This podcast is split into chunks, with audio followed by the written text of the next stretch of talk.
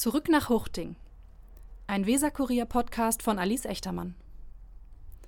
Dies ist die Geschichte eines Experiments. Ich wohne eine Woche in meiner alten Heimat, in Huchting. In einer Gästewohnung im Gewoba-Block, Brüsseler Straße 1, um genau zu sein. Vor sieben Jahren habe ich diesen Stadtteil verlassen. Was ich jetzt suche, ist die Antwort auf die Frage: Warum bleiben? Teil 3 Mittwoch als ich meine Woche in Huchting geplant habe, schrieb ich mehrere Wochen vorher einen Beitrag in einer Facebook-Gruppe namens Wir sind Huchting. Eine sehr aktive Gruppe mit mehr als 2600 Mitgliedern, über die sich Huchtinger und Ex-Huchtinger austauschen, gegenseitig helfen und Klatsch verbreiten. Ich fragte sie, wohin ich ihrer Meinung nach gehen und mit wem ich sprechen sollte.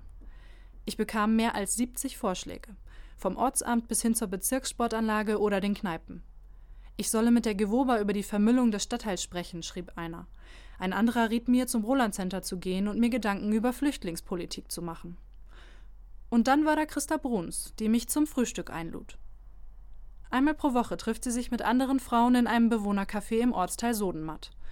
Und so sitze ich am Mittwoch um kurz nach neun Uhr an einem Tisch mit acht Frauen. Vor mir stehen ein gekochtes Ei und eine Tasse Kaffee, und ich komme kaum zu Wort. Diese Frauen sind eine energiegeladene Gruppe. Ihr Gelächter ist ohrenbetäubend in dem kleinen Raum. Auf meine Frage, wie lange sie sich hier schon jede Woche treffen, bricht eine Diskussion aus. Denn keine weiß es so genau. Sie hangeln sich am Alter von Enkelkindern und Kindern entlang, bis sie sich schließlich einig sind. Es müssen schon mindestens 27 Jahre sein.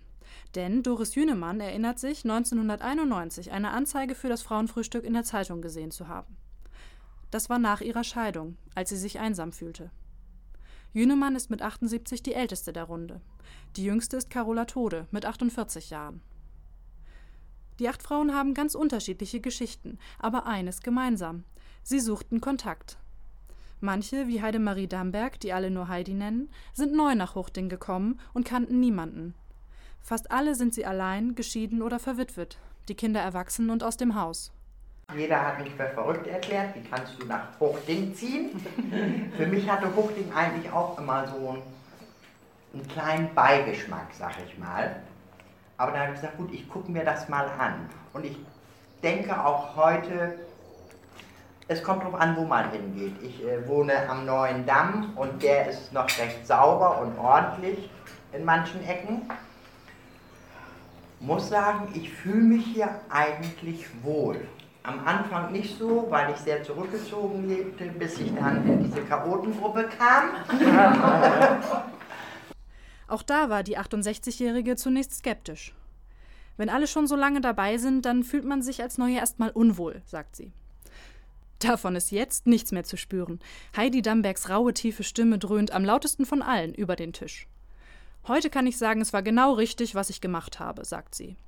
Sie bezeichnet sich noch als Neuhochdingerin, obwohl sie jetzt schon seit sieben Jahren hier lebt. Ankommen und Anschluss finden ist in Huchting nicht schwer, wenn man die richtigen Menschen trifft. Und die Frauenrunde am Mittwoch ist ganz richtig. Hier findet man Geselligkeit, kann Unternehmungen machen und hat nicht das Gefühl, so allein zu sein, sagt Damberg. Immer wieder kommen neue Frauen zu der Gruppe. Andere gehen weg, manche sterben. Petra Gretler ist unter den acht Frauen die einzige, die in Huchting aufgewachsen ist. Hier lernte sie ihren Ehemann kennen. Der wohnte gleich um die Ecke.